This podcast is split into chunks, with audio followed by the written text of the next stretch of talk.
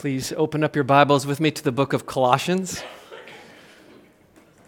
We are in the second week of our Jonah series, but like last week, we want to begin with the book of Colossians and then launch into our passage for the morning. I'm going to read from Colossians chapter 1, verses 21 through 23. Paul writes, And you, who once were alienated and hostile in mind, doing evil deeds, he has now reconciled in his body of flesh by his death, in order to present you holy and blameless and above reproach before him. If indeed you continue in the faith, stable and steadfast, not shifting from the hope of the gospel that you heard, which has been proclaimed in all creation under heaven, and of which I, Paul, became a minister. What a great text. Reminds us that the gospel is radically personal and incredibly global at the same time. Reminds us to remember that we were once alienated from God. We were hostile in mind, doing evil deeds against God and against others, much like pagan sailors that we encountered last week. We were helpless, but God reconciled us to himself in Christ to present us holy and blameless, above reproach. And that is where we stand on the sure steadfast hope of the gospel. Last week, we began with seeing how the book of Jonah is framed in the context of a global narrative. God working a plan from before creation through the story of Scripture leads us right up to where we are today, and that will go on and on until He has accomplished all that He will accomplish in this world into the age to come. How God is at work in the nations. He's at work in the nations around us right now, as He was at work in the nations of the ancients, as we see through the storyline of the Old Testament. And through it all, God has a witness. He is the only sovereign king, He is the sovereign one. And then we're introduced to Jonah, this prophet who is to be a mouthpiece of God, to speak God's word to his people, calling them to covenant faithfulness, covenant obedience. That was his primary job. And yet, he himself failed to live out that covenant faithfulness and covenant obedience. Jonah was to believe God's word and judge all things by that word, even bringing corrective to his own perspectives, his own thoughts, his own feelings, were to be grounded in God's truth. And they were not. Much like a ship tossed on the waves was Jonah's heart and his faith when what God said was confronted with what he felt and what he thought. And we'll see more of that as we go through the story. And yet, like Adam and Eve before him and us today, that's exactly where Jonah fails.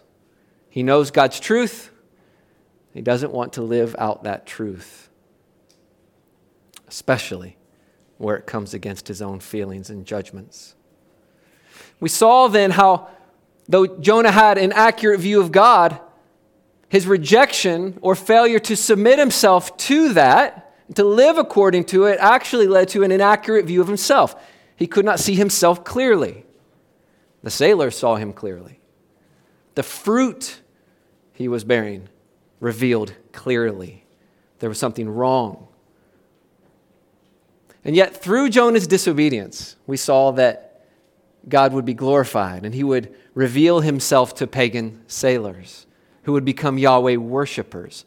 Those who had been alienated from God at the end of chapter 1 are worshiping God. And Jonah, the one who should be the worshiper of God, is quiet.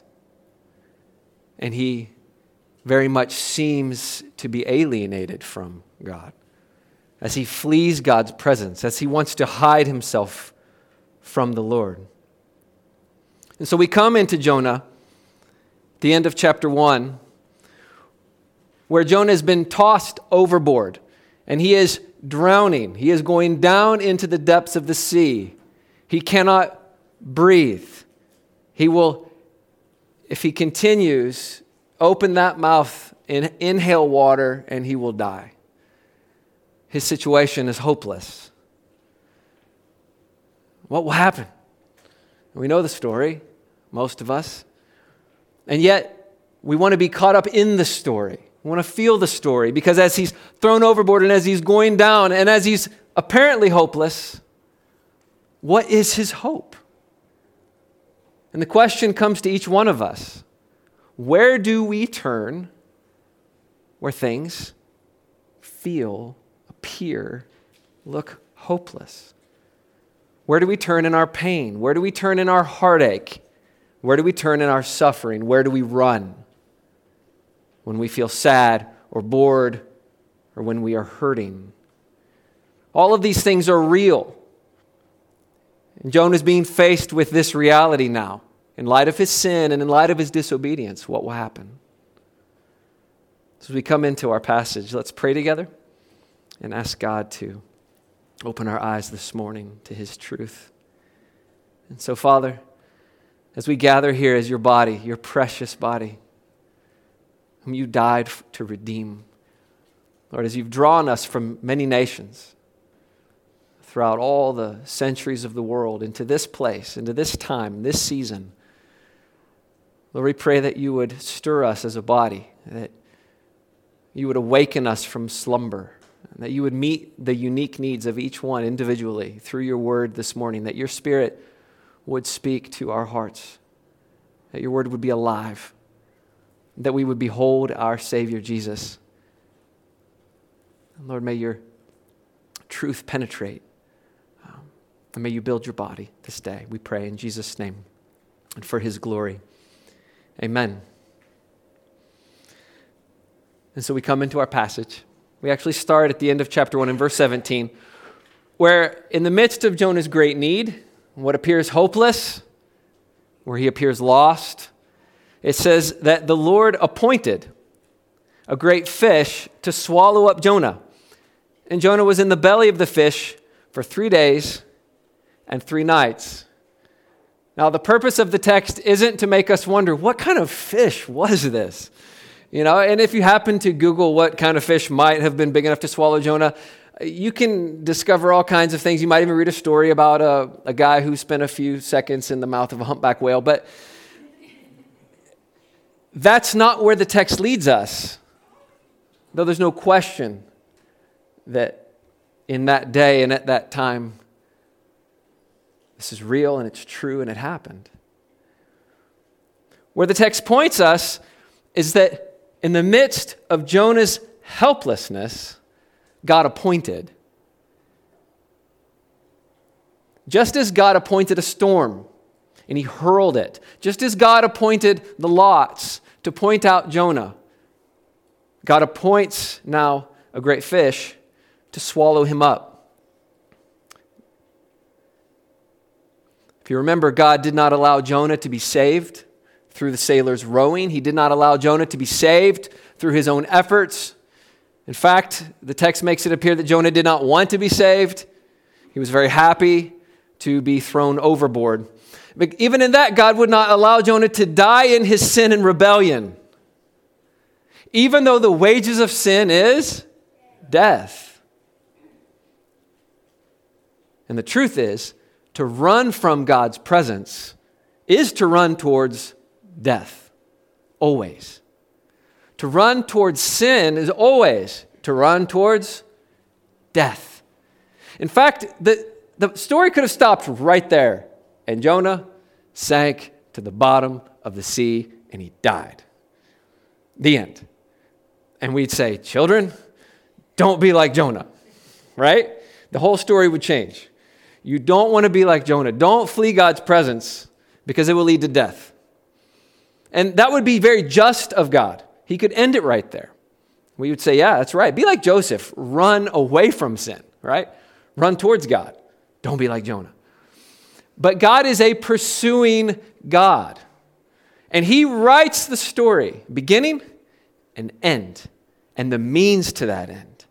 And in that, God enters in and intervenes in the most unexpected way possible by sending a severe mercy into the life of Jonah.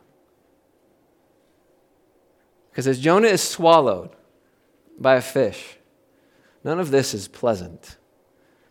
This is terrible. You can imagine the darkness, the dankness, the stench. I wish the text drew it out. It doesn't. That's not its emphasis. But in reality, this is a mercy where Jonah is saved, but it is a severe mercy. I first heard that phrase, a severe mercy. It, was the title of a book that my wife was reading a number of years ago in Uganda. It was written by a, a man who had lost his wife, and he was writing letters to C.S. Lewis, who also had lost his wife. And he talked about God's severe mercy in the midst of the grief and the pain and the loss of his wife, that God met him with a severe mercy. And even in her death, it was a severe mercy, if I remember right. A severe mercy is not pleasant to go through, but what is gained through the process outweighs the thing that was lost. And here God sends to Jonah a severe mercy where he is awakened. Awakened, awoken, awakened. It's West Virginia. I don't know how we say it here from his spiritual slumber. And God brings life into that heart that is deadly asleep. I wonder if any of us have passed through a severe mercy. I'm sure we all have our stories, some greater than others. It is a great process. Often it is a weight that we feel like we cannot bear, and yet as God bears it for us, we discover that He is stronger than our greatest weakness. I think of children in Uganda that have lost their parents. They've passed through great suffering. Some have been mistreated and abused. It is tragic. And they're brought into a community of Christ's followers where they are introduced into the love of God, and that love is imaged through the love of people, imperfect people but through people. And they are brought to discover that God is the father to the fatherless, and that He is the true father that gave them life, that they exist by Him and for Him, and that there is a greater family, and that there can be an experience of what is greater. That is a severe mercy. And I've heard those children give testimony and thanks, even for the pain and the suffering that they might discover this God and know Christ and enjoy life in family, redeemed family. That is a severe mercy. God often meets us in ways that we do not expect. It is for our good and for his glory. And Jonah has now encountered the mercy of God in a most unexpected way. Not pleasant, and it's here for the first time in the book that Jonah is actually going to pray. If you remember in chapter 1, he kept quiet. The pagan sailors are praying, he's quiet. The captain says, Pray, he's quiet. In fact, even in his grumbling, he's just quiet. And now the prophet speaks. Chapter 2, verse 1, it says that Jonah prayed to the Lord his God from the belly of the fish. And there's an emphasis there. Yahweh is Jonah's God, though he's been fleeing from him. Just like the pagan sailors fear Yahweh, offer sacrifices, and make vows. Now, Jonah, who we thought he, he claimed to have feared God, but doesn't obey, now it seems that something is changing, something is turning. And we're going to lead into this poetic prayer. And this poetic prayer that starts in verse 2, it's actually not necessary in the passage. Really, we could just read it from verse 17 that the Lord appointed a great fish to swallow up Jonah. And Jonah was in the belly of the fish three days and three nights. Then Jonah prayed to the Lord his God from the belly of the fish. Skip down to verse 10. And the Lord spoke to the fish, and it vomited Jonah out upon the dry land. And you move on with the narrative. That's all that's necessary. There's a flow there. And yet, Jonah's prayer is brought to us very strategically because of what it's going to reveal about Jonah and what God is going to speak to us through Jonah. There's a, a poetic structure to the prayer. There's different ways that we could read it. You can just read it straight. He, he calls to the Lord in his prayer in verse 2. In verse 3, because you cast me into the deep, there's judgment here. In verse 4, I'm driven from your sight, but I'll again look upon your holy temple. That would be, if we, if we structured it A, prayer, B, judgment, C, I'm driven away. Then, verse 5, he comes back to judgment. The waters closed in over me. The weeds were wrapped around. I went down. So, again, it appears he's gone back to the judgment. And then at the end of verse 7, when my life was fading away, I remembered the word, my prayer came to you. There's prayer again. You see this? You see the pattern? Prayer, judgment. I'm driven away, but there's hope. Judgment again, and prayer. A, B, C, B, A. Sort of the flow. And yet, as you walk through it, it builds and it builds until it culminates at the very end. And so, as we read it, be mindful of the, the poeticness to the passage, even as we look and see what God is speaking through the passage. So, in verse 2, I cried out to the Lord. Notice he says, It's out of my distress. And he answered me. Out of the belly of Sheol I cried, and you heard my voice. As Jonah is confronted with his greatest suffering, going down, down, the, fear of that reality of drowning, he cries out and he enters into really what comes out of him is poetic in the sense that he's, he's tying it right back into what he knows. What is in him is coming out because the language is just loaded with psalms. We don't have time to, to go through all of the psalms that, that are imaged here. But that's what comes out. As Jonah is squeezed into the darkest place, God's word starts flowing out of him, even though it is specific to his situation. In fact, if you listen to the language of Psalm 3, verse 4, the psalmist writes, I cried aloud to the Lord, and he answered me from his holy hill. Psalm 118, verse 5, Out of my distress I called on the Lord, and the Lord answered me and set me free. Psalm 120, verse 1, In my distress I called to the Lord, and he answered me. And it's in that same language that Jonah says I called out to the Lord out of my distress, and he answered me. Jonah is going to be saved because God answers prayer. Even in the darkest place. Notice he says, Out of the belly of Sheol I cried, and you heard my voice. Where is Sheol? Sheol in the ancient world was just the place of the dead, the holding place. It's where you go as you await the, the coming future judgment. Often in the Psalms, you'll hear David talk about going down into Sheol, or I was uh, on the edge of Sheol. You'll hear, you'll hear this, this poetic language. It's as if I am experiencing death. And it's the place of death where man doesn't praise you, it's the place of death where God we are removed from you. At least that was the belief. And yet that was not true, as we will see. Because it's there in the midst of Sheol, down in the water. Down, often the water in the ancient world was the grave. It was chaotic, it was a place of death. And to go down into the waters is to experience that. And we see that in verse 3 as you cast me into the deep, into the heart of the seas, and the floods surrounded me. All your waves and your billows passed over me.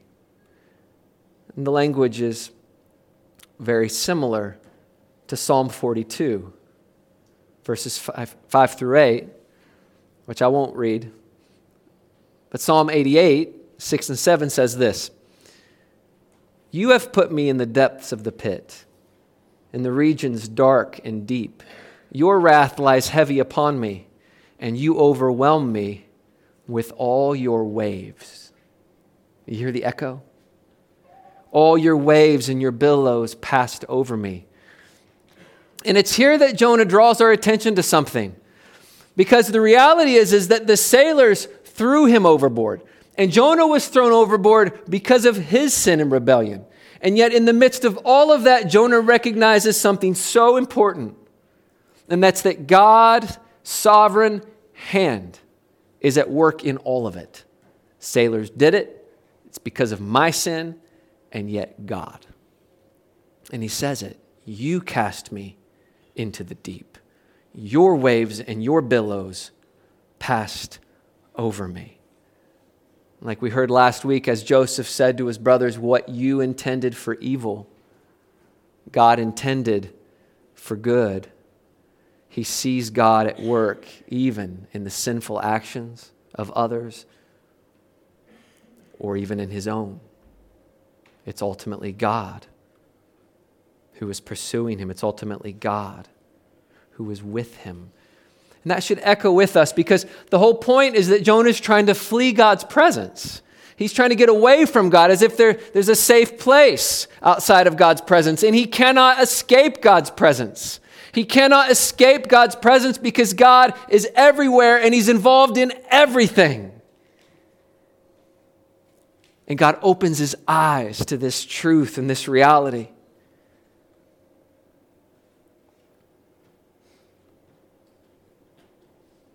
The language in verse 5 echoes this. It says, The waters closed in over me to take my life. The deep surrounded me. Weeds were wrapped about my head at the roots of the mountains. I went down to the land whose bars had closed upon me forever. Jonah knows he is as good as dead. He is being held by the prison of death. You see that imagery of the weeds wrapped around his head. And at the root of the mountain is the deepest, darkest place you can go. And that is the place and the way to death. Jonah knows he is finished. He knows that God is sovereign in his work. And yet, Jonah knows that it is his own sin that has brought this. Look at verse 4. Verse 4 is crucial because it says, Then I said, I am driven away from your sight. Now, we know that the truth is, he isn't driven away from God's sight. He's not proclaiming a truth statement, but he's making a poetic image. Because as Adam and Eve sinned in the garden, as they exalted their perspective above God's, as they ultimately believed the lie as truth, they were driven from the garden, from the place where they were with God. And as they were driven from the garden, in the same way, when Cain kills his brother Abel, he is driven from the presence of God. And this language that Jonah brings out here, that I am driven from your sight, is drawing on this type of imagery where in Jonah's sin, he knows he's being driven away from God. And yet, the truth is that he is being drawn back towards God because God is the pursuing God. And look what he says. He gains hope. He says, Yet I shall again look upon your holy temple. So that doesn't make sense. If he's being driven from God, through his sin, if he is being surrounded by the flood, if he's being brought to the point of death, what hope does Jonah have? He has no hope. And yet, hope awakens in him. As he cries out to God in prayer, he knows somehow I will look upon your holy temple. We're reminded of the, the words of Psalm 139 Where shall I go from your spirit? Where shall I flee from your presence? If I ascend to heaven, you are there. If I make my bed in Sheol, you are there. If I take the wings of the morning and dwell in the uttermost parts of the sea, even there your hand shall lead me. Your right hand shall hold me. In the midst of the most difficult situation of his life, where it feels like God should be the farthest away, the truth is, God is right there with him. The truth is, no matter how you might feel in the most difficult pain of your life or circumstance or situation, truth is, God is there. And God hears. And God is at work.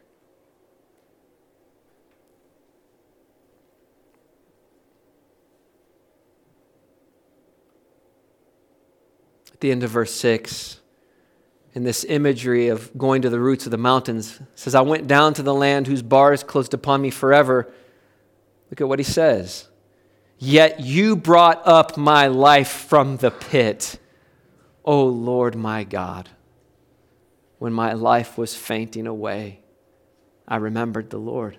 My prayer came to you into your holy temple. It was you God who brought my life from the pit. It was you who were there in the depths of Sheol. It was you who appointed a fish to bring my salvation. Because you are the pursuing God. Because you pursue your people.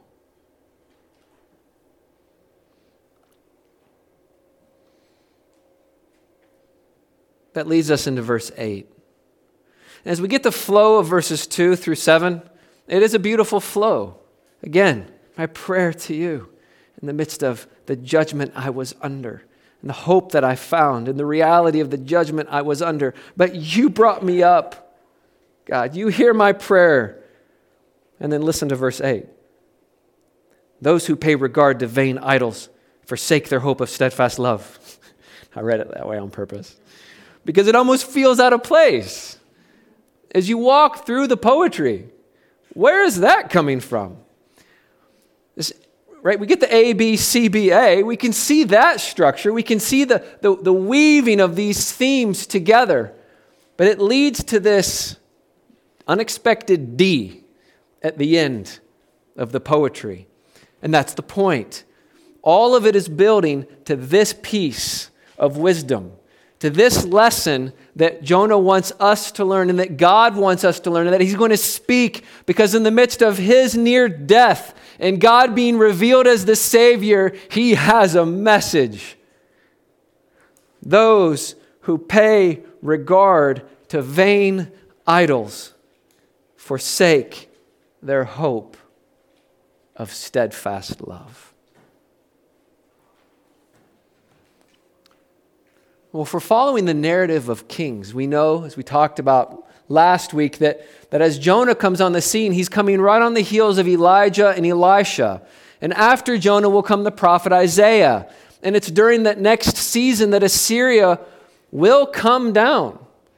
And they will take the northern kingdom into, a, into exile.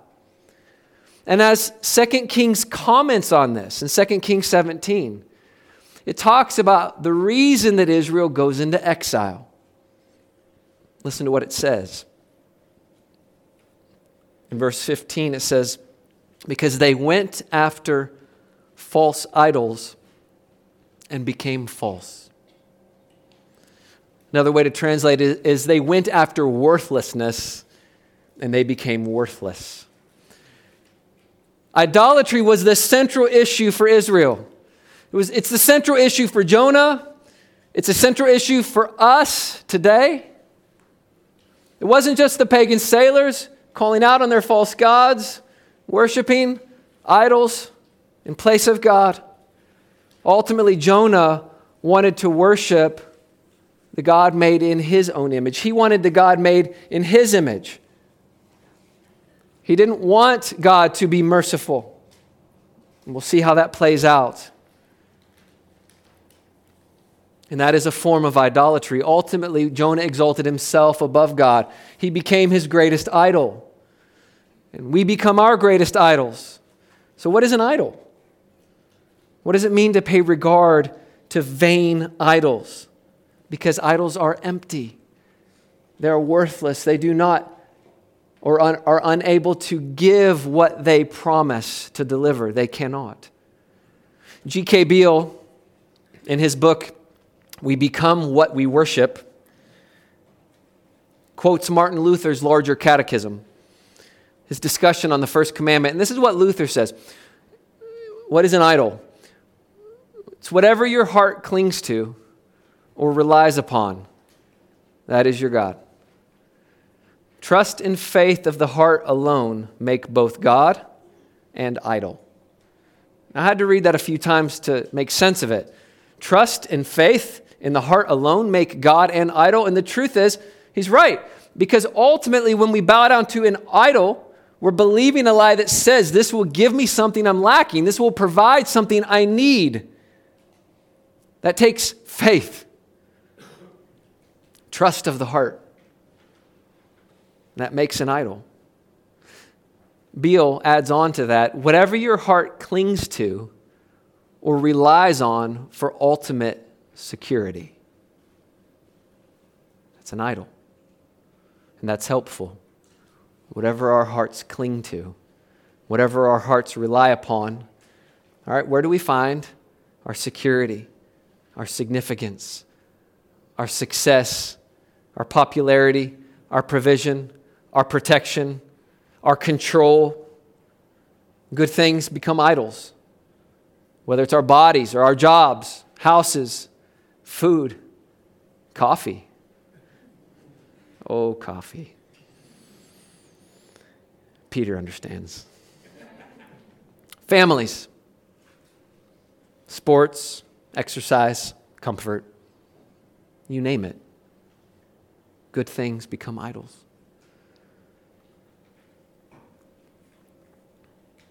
Somewhere else stated that the idol is whatever claims the loyalty of the heart that belongs to God alone, whatever captures our hearts and our minds, whatever we find ourselves centering around, whatever we turn to when we're bored or frustrated or angry or disappointed, whatever we fill ourselves with to try to cope. Calvin called the human mind a perpetual forge of idols. I've heard it translated as the human heart is an idol factory. Just popping out idols. Why? Because idolatry is as simple as the craving of stuff. rather than being able to receive what God has given with thanksgiving and worship because the thing isn't greater. It's God. It's God who is greater, and it's God who we worship, and it's God who we center around, and it's God who we fill ourselves with. It's God who we align ourselves with for truth. And it's God who will make sense of the world for us, and it's us who get in line with that, lest we become our own idol those who pay regard to vain idols. Guys, that's us. Jonah knows that's him. He knows this is the stumbling block of the nations. Look at what he says. Because he doesn't stop there. He doesn't say that those who pay regard to vain idols, they're going to get thrown into the sea. Look at what he says. They forsake their hope of steadfast love. And that's what's meant to captivate us. That's what's meant to meet us and say, brothers and sisters, awake from your slumber. There's something greater. There is a hope of Hesed, of God's steadfast love. I love that word. God's covenant love, his faithful love, his committed love for his people, his loyal love, his mercy and compassion overflowing. You can't get enough because the well doesn't end, it's just flowing out of him. That is his Hesed. That is his steadfast love. There's a hope of steadfast love. Just let it sink in. There is a hope of steadfast love. God is good, and He does good on behalf of His people. And that's why to have God is to have everything. Is God enough? It is in our need where God is revealed as the one who is our provider, protector, and satisfier. When we fill ourselves with idols, we are taking them into our hearts. We are actually missing out on discovering the hope of God's faithfulness and His mercy and His love for His people. And I've been guilty of this a thousand times over. I think C.S. Lewis says we are like children in the mud making mud pies when we have a holiday offered for us at the beach. Something like that. I just, sure, I didn't hit it right, but because as we, I always use this phrase, as we suck on our idols, right? As we turn to them, as we allow them to give us false comfort, false security, as we allow them to fill us with false provision, false pleasure, because they cannot deliver what they promise, we are actually robbing ourselves of what is greatest God's Hesed love. Because it is the satisfying, pursuing love. And that's what Jonah wants us to see. Don't miss out on God's Hesed. How do we know that we have a true hope of Hesed?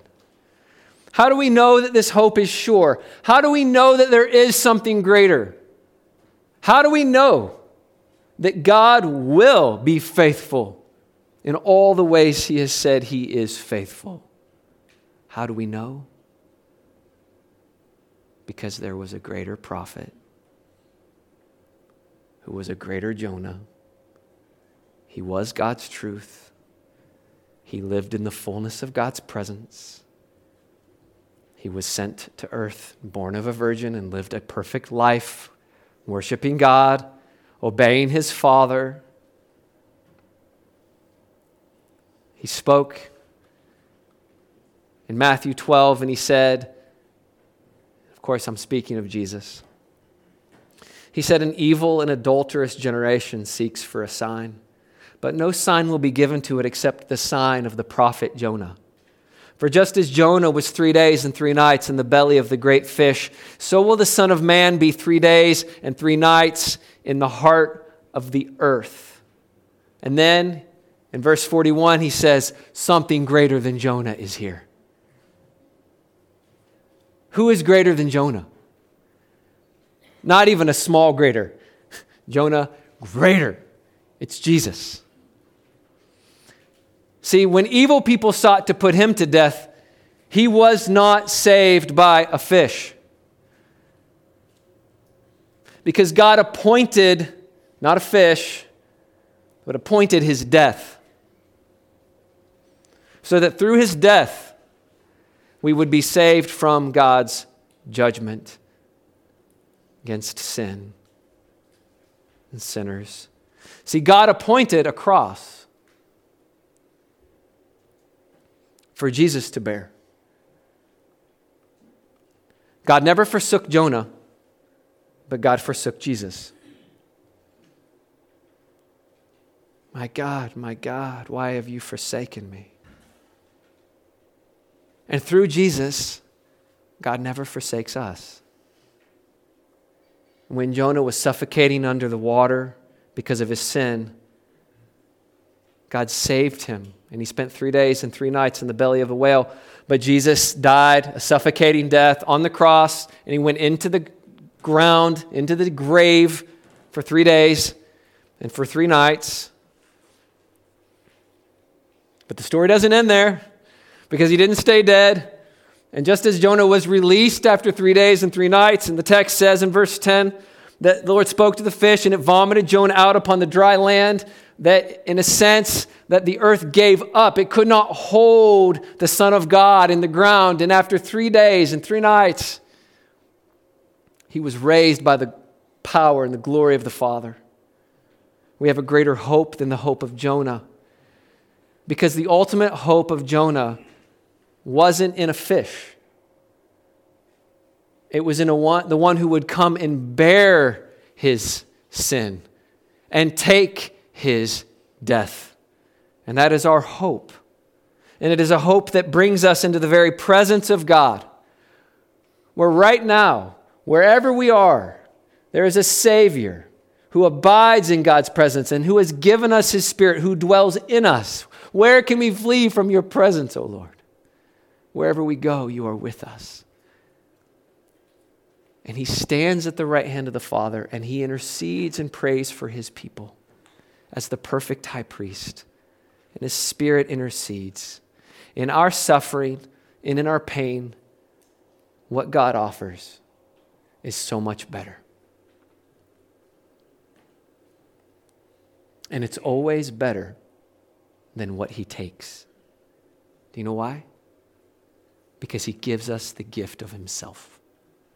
God offers us the gift of himself. And that's what Jonah began to discover that the gift of God himself is greater.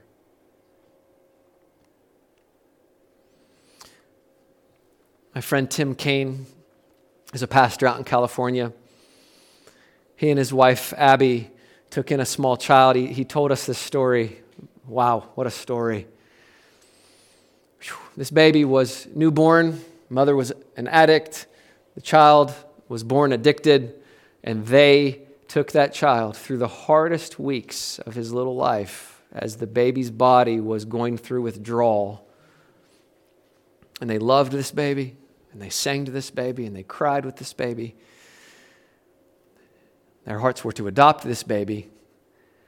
And out of nowhere, if I'm remembering precisely, it was a, not even the, a family member, it was the girlfriend of a family member wanted this baby. And so the family member came and said, We'll take the baby back. And after, I don't know if it was six weeks, they drove this little baby, with all the stuff that they had bought for him, brought it to this home, and they handed this baby over to a girlfriend, not able to know what life was going to, what life would hold now. As they surrendered this child they loved and they went back into their car. And Tim said that they just wept. And, and the, the question that rose up in Abby is the question that rises up in all of us in the midst of the most painful situations that we face. And it's the question, why? Why, God? Why cause us to go through all of this for this? That's the question why is normal. But God doesn't always answer the why. But what he does answer is the, the unto. That's clear. Everything is unto something. And as Tim sat there with his wife, his words, they ring in my ear to this day. As she said, Why? He said to her, I don't know. But we get God. We get God. Because God offers something greater in the gift of himself. I remember being in Uganda after our first week there. Laura Beth was a little bit mad because we were so enjoying home and family and community. And yet we knew that we were going through a heart wrenching transition to start packing things and getting things ready to sell. And I remember her, we were walking, and she just, with tears, why? This feels so unfair, right? She said it. That was normal. It's human. It's, it's right. Why? And Tim's words were right there. Babe, I don't know. But we get God. We get God. And He is better. And those words of Psalm 63 because your Hesed, your steadfast love, is better than life. My lips will praise you.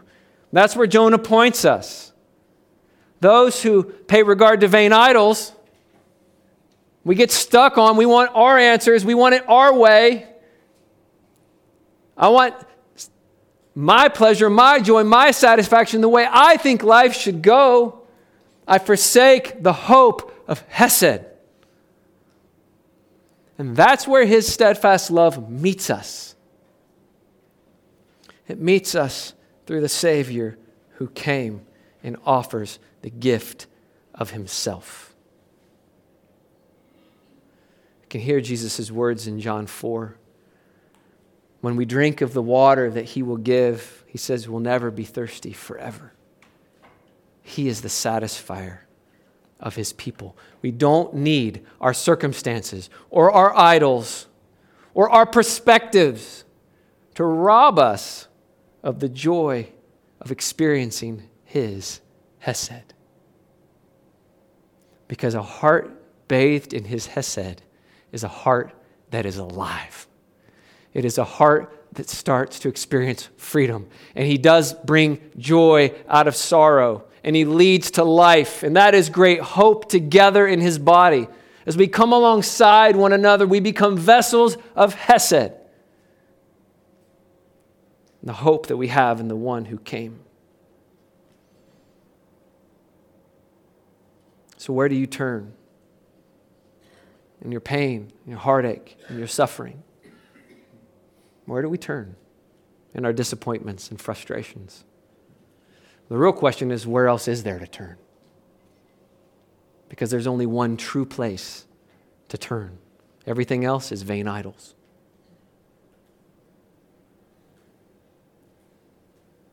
I love the words of Ephesians 5 when it comes and says, Awake, O sleeper, and rise from the dead, and Christ will shine on you. As God awakened Jonah, began to shine on him he calls us, his church, arise, O sleeper. Arise. Cast down the idols. Cling to Christ.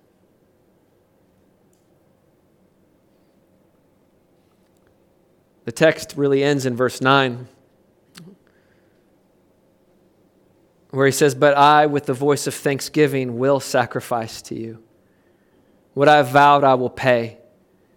Salvation belongs to the Lord. Remember the sailors at the end of chapter 1? They're sacrificing and making vows.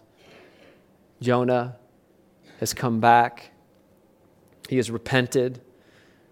I think that is implied in the text in verse 4 in his prayer.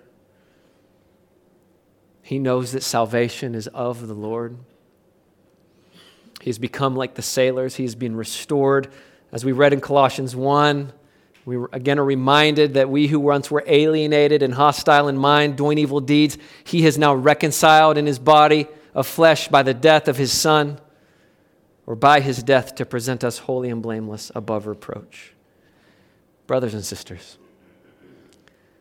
let us proclaim together salvation belongs to the Lord. There is no hope anywhere else. This gospel is for us. It is for us right here and right now. It is good news indeed. Let's join in that chorus as we echo that salvation belongs to the Lord. We're going to do that as we come to the table. We're going to remember the, the, the sacrifice that was made. And as Jeremy comes, he's going, to, he's going to lead us there. But then from there, we want to worship. And just let God search your heart. Pray that prayer. Search me, oh God, right? Declare it. You've searched me and known me. And may we proclaim salvation belongs to the Lord. And so, Father, just praise you. And as a people, we want to be surrounded with your Hesed. We don't want to be unsatisfied in all of the stuff that the world throws at us and all of our own vain imaginations and vain strivings. And we want to be a people who don't have to get cast into the sea to be met by you. May you meet us right here and right now. Would you awaken us in our slumber and that we would behold our Savior, Jesus? Lord, that you would use us as vessels to one another and as vessels to the nations. And that we would live out your Hesed, knowing that you are better than life. Thank you for your word. Thank you for meeting with us today. Blessed be your name. Amen.